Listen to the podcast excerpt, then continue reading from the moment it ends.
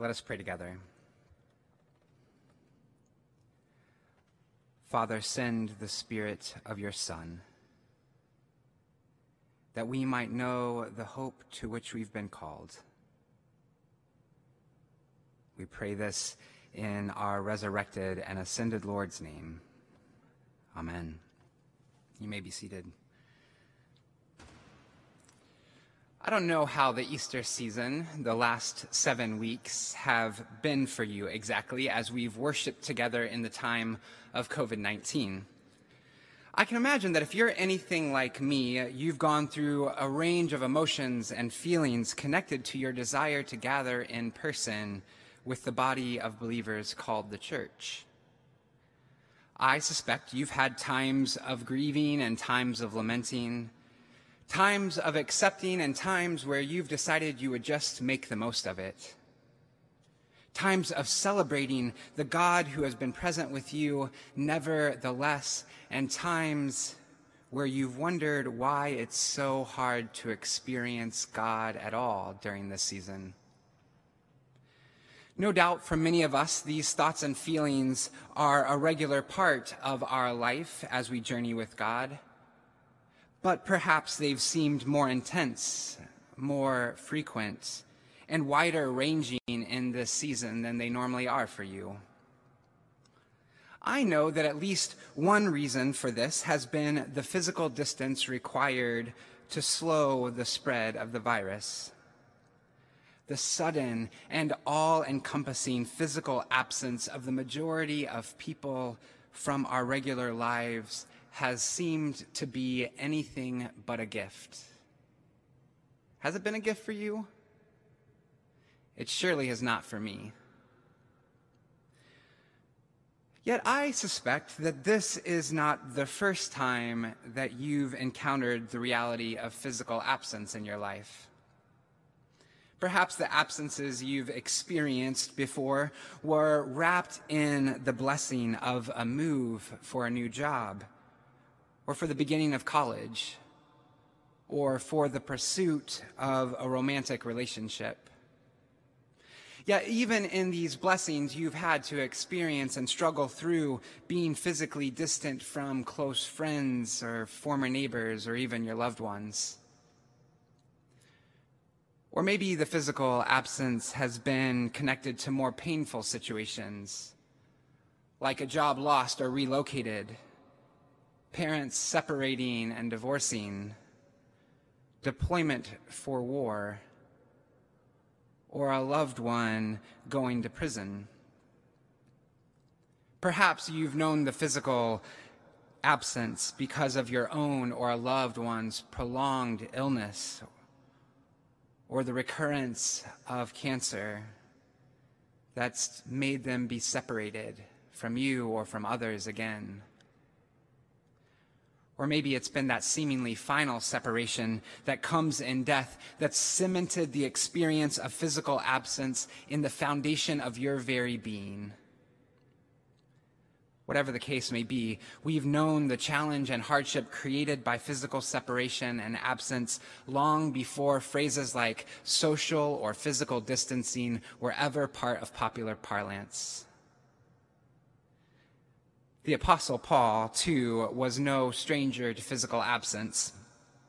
It's precisely because of his physical separation from communities to whom he ministered that we have so many of his letters in our scriptures today. He wrote to communities of believers that he longed to be with in person. Yet, because of his calling to spread the gospel and the message of Jesus far and wide. And because of his being imprisoned for this very message, he often was not able to be with those that he longed to be. He regularly wrote them about his longing to be present with these communities, and at times he would lament that he would rather be sharing this with them in person. And almost always he wrote of his hope that someday they would be together physically present with one another. In the letter to the church in Ephesus, the book we call Ephesians, Paul concludes by reminding the church that he is an ambassador in chains for the message and the mystery of the gospel. Because of his imprisonment, he sends another to be present with them in his absence. The Apostle Paul knew and experienced the struggle and pain of physical absence as well as or more than any of us do. So it comes as some surprise to me when we read a passage like the one from Ephesians chapter 1 that we just heard moments ago. In Paul's many writings to those from whom he's physically absent, he often strikes a different tone than I would if I were writing. He greets his audience with the peace of Christ, with blessing, prayer, and instruction long before he ever mentions or laments the lack of being physically present with them. I, for one, would lead with that. I miss you so much. I wish I were with you. I can't wait to be with you again. Ephesians begins in a similar way to Paul's other letters. For someone who perhaps has always been physically separated from this community, we don't know if Paul ever visited the Ephesians. Paul writes with a, surpri- a surprising amount of praise of God and thanksgiving for the people. The language of the first chapter of Ephesians is effusive, rich, and evocative as the words run breathlessly together, barely pausing for the inhale of a comma or a period. Verses 3 through 14 in the English are actually all one sentence in Greek. It begins, Blessed be the God and Father of our Lord Jesus Christ, who has blessed us in Christ with every spiritual blessing in the heavenly places and it ends This is the pledge of our inheritance toward the redemption as God's own people to the praise of his glory. After the long sentence that details God's salvation history, which is marked by an assurance of God's good purposes for those in Christ and the resulting praise of God's glory, we can almost hear Paul take a deep breath as he begins another long sentence. This one is equally rich, but redirected slightly as he remembers the people before God in thanksgiving and supplication. Having heard of the people's faith in Jesus and their love toward the saints, thanksgiving abounds from Paul.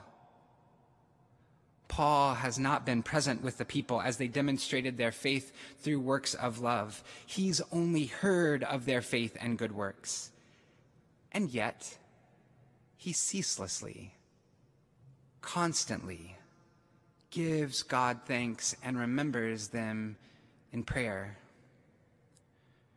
Perhaps Paul's an example for us to give thanks constantly as we hear of people's faith and works of love, maybe particularly in this time where we don't get to be present with one another.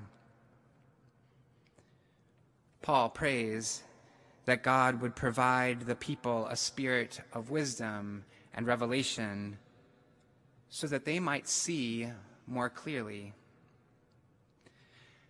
The ability to see, not simply with one's physical eyes, but more importantly with the eyes of the center of their being, their will, their imagination, the center of their heart will allow the Christians in Ephesus to experience intimately and know deeply the hope, the riches, and the power found in Jesus.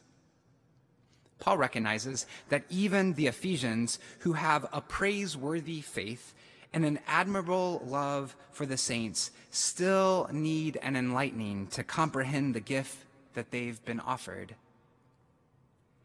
They need to see the fact that they need to see more clearly surely suggests a growth that happens even in the life of the faithful.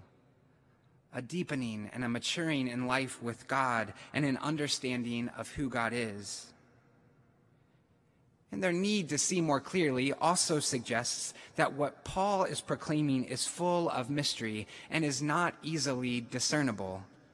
Or as he wrote to the church in Corinth, for now we see in a mirror, dimly, But then we shall see face to face. Now I know only in part, but then I will know fully, even as I am fully known. Perhaps part of the challenge of seeing clearly comes because of the very struggle we find ourselves in today the struggle related to physical absence. Paul follows up his prayer for the believers by proclaiming the mystery of God's power put to work in Jesus. The mystery Paul describes is the power at work through Jesus being raised from the dead and being seated at God's right hand.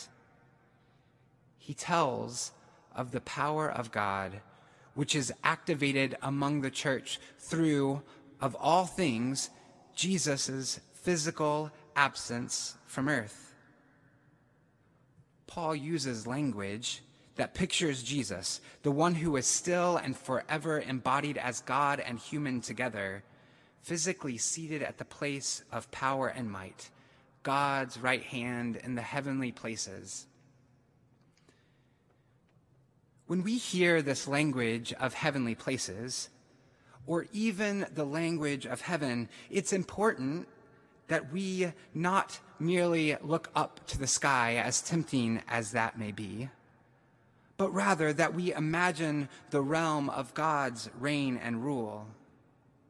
To speak of heaven is less to speak about a location that's out there somewhere, and is more to speak of the place where God's will is fully done and God's reign is fully present and active instead of merely picturing the sky. Picture Jesus ruling a kingdom where God's way of life and love and blessing are always perfectly practiced. That is God's space. That is heaven. From this writing, the Ephesian Christians learn of the, the paradoxical gift of Christ's physical absence the gift of Jesus' physical absence among the people and his physical presence with God is the power of God that gets activated in and among God's people. Let me say that again. The gift is the power of God activated in and among God's people. And Paul is clear this is no small potatoes power. This is the power that is far above all rule and authority and power and dominion.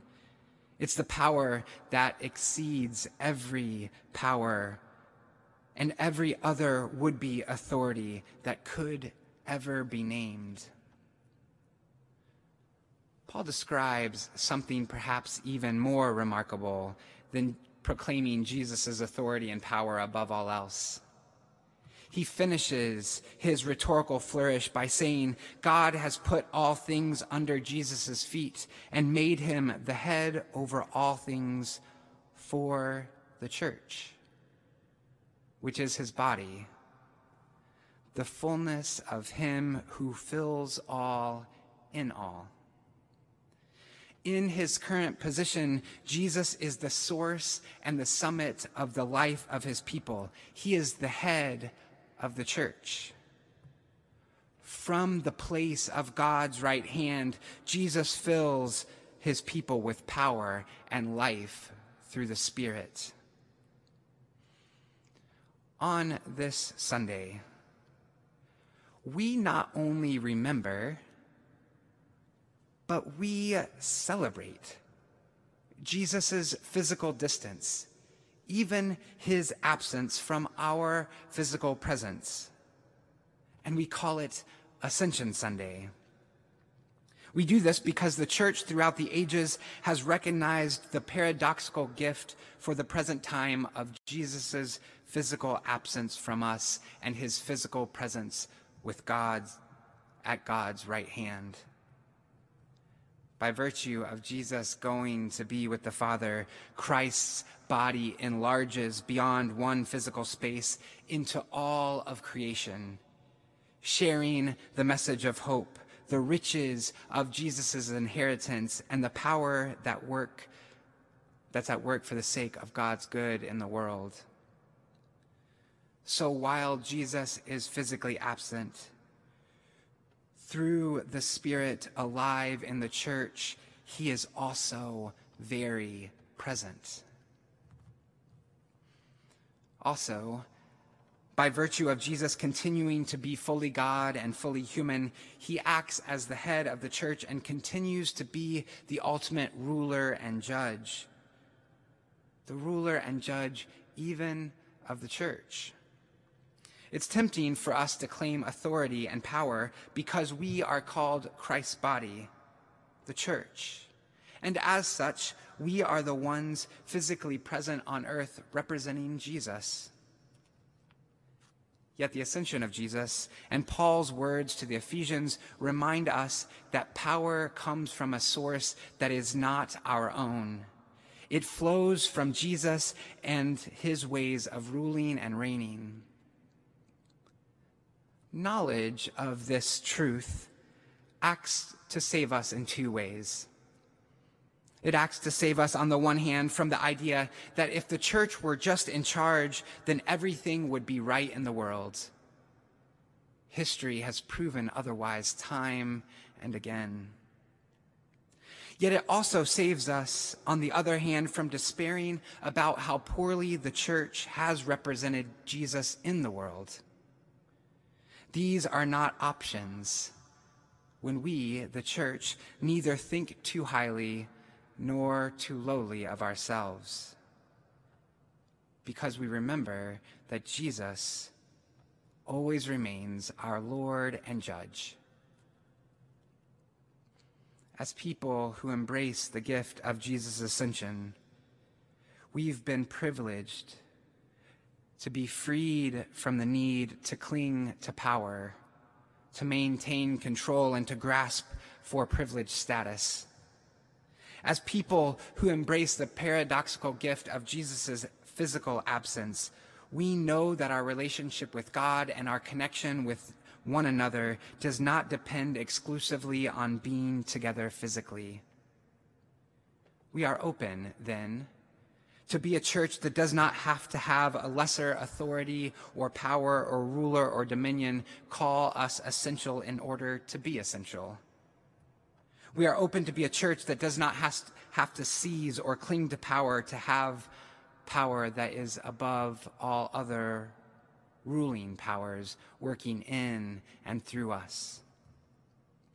Because of Jesus' ascension, we are open to be a church that does not have to claw and grasp and fight and destroy in order to survive, but that finds life even in the places of death the story of Jesus' resurrection, his death, his resurrection, and ascension is a story of upside down triumph and a paradoxical gift.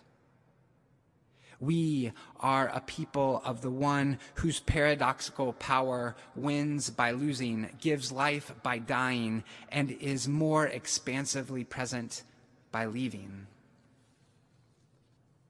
Paul looks at the paradoxical gift of Jesus' physical absence and the power that comes as Jesus sits at the right hand of God the Father. And he breaks forth in praise and awe. He bursts forth in thanksgiving and prayer. Of course, Paul still looks for the day when Christ will return, bringing together once and for all the realms of heaven and earth, so that God's will is done on earth as in heaven. Nevertheless, he praises God and give God, gives God thanks for the power at work in and through the church as Jesus sits at God's right hand. What a gift in this season of life the truth of the ascension is for those of us who so desperately long to be together in person to worship our Lord. And while we join Paul in longing for physical presence and ultimately for Christ's return, we are able to give thanks even now when God enlightens the eyes of our hearts to see the gift of God's power at work in the church. So, as people who live in the power of the risen and ascended Christ, the one who is our source and summit. And as we see God at work through the power of Christ in the church, let us give ourselves to awe and praise. Let us give ourselves to wonder and thanksgiving. Let us give ourselves to knowing the hope to which we have been called and the riches of Jesus' glorious inheritance and the immeasurable greatness of Christ's power. And may we do this to the praise of God's glory now and forever. Amen.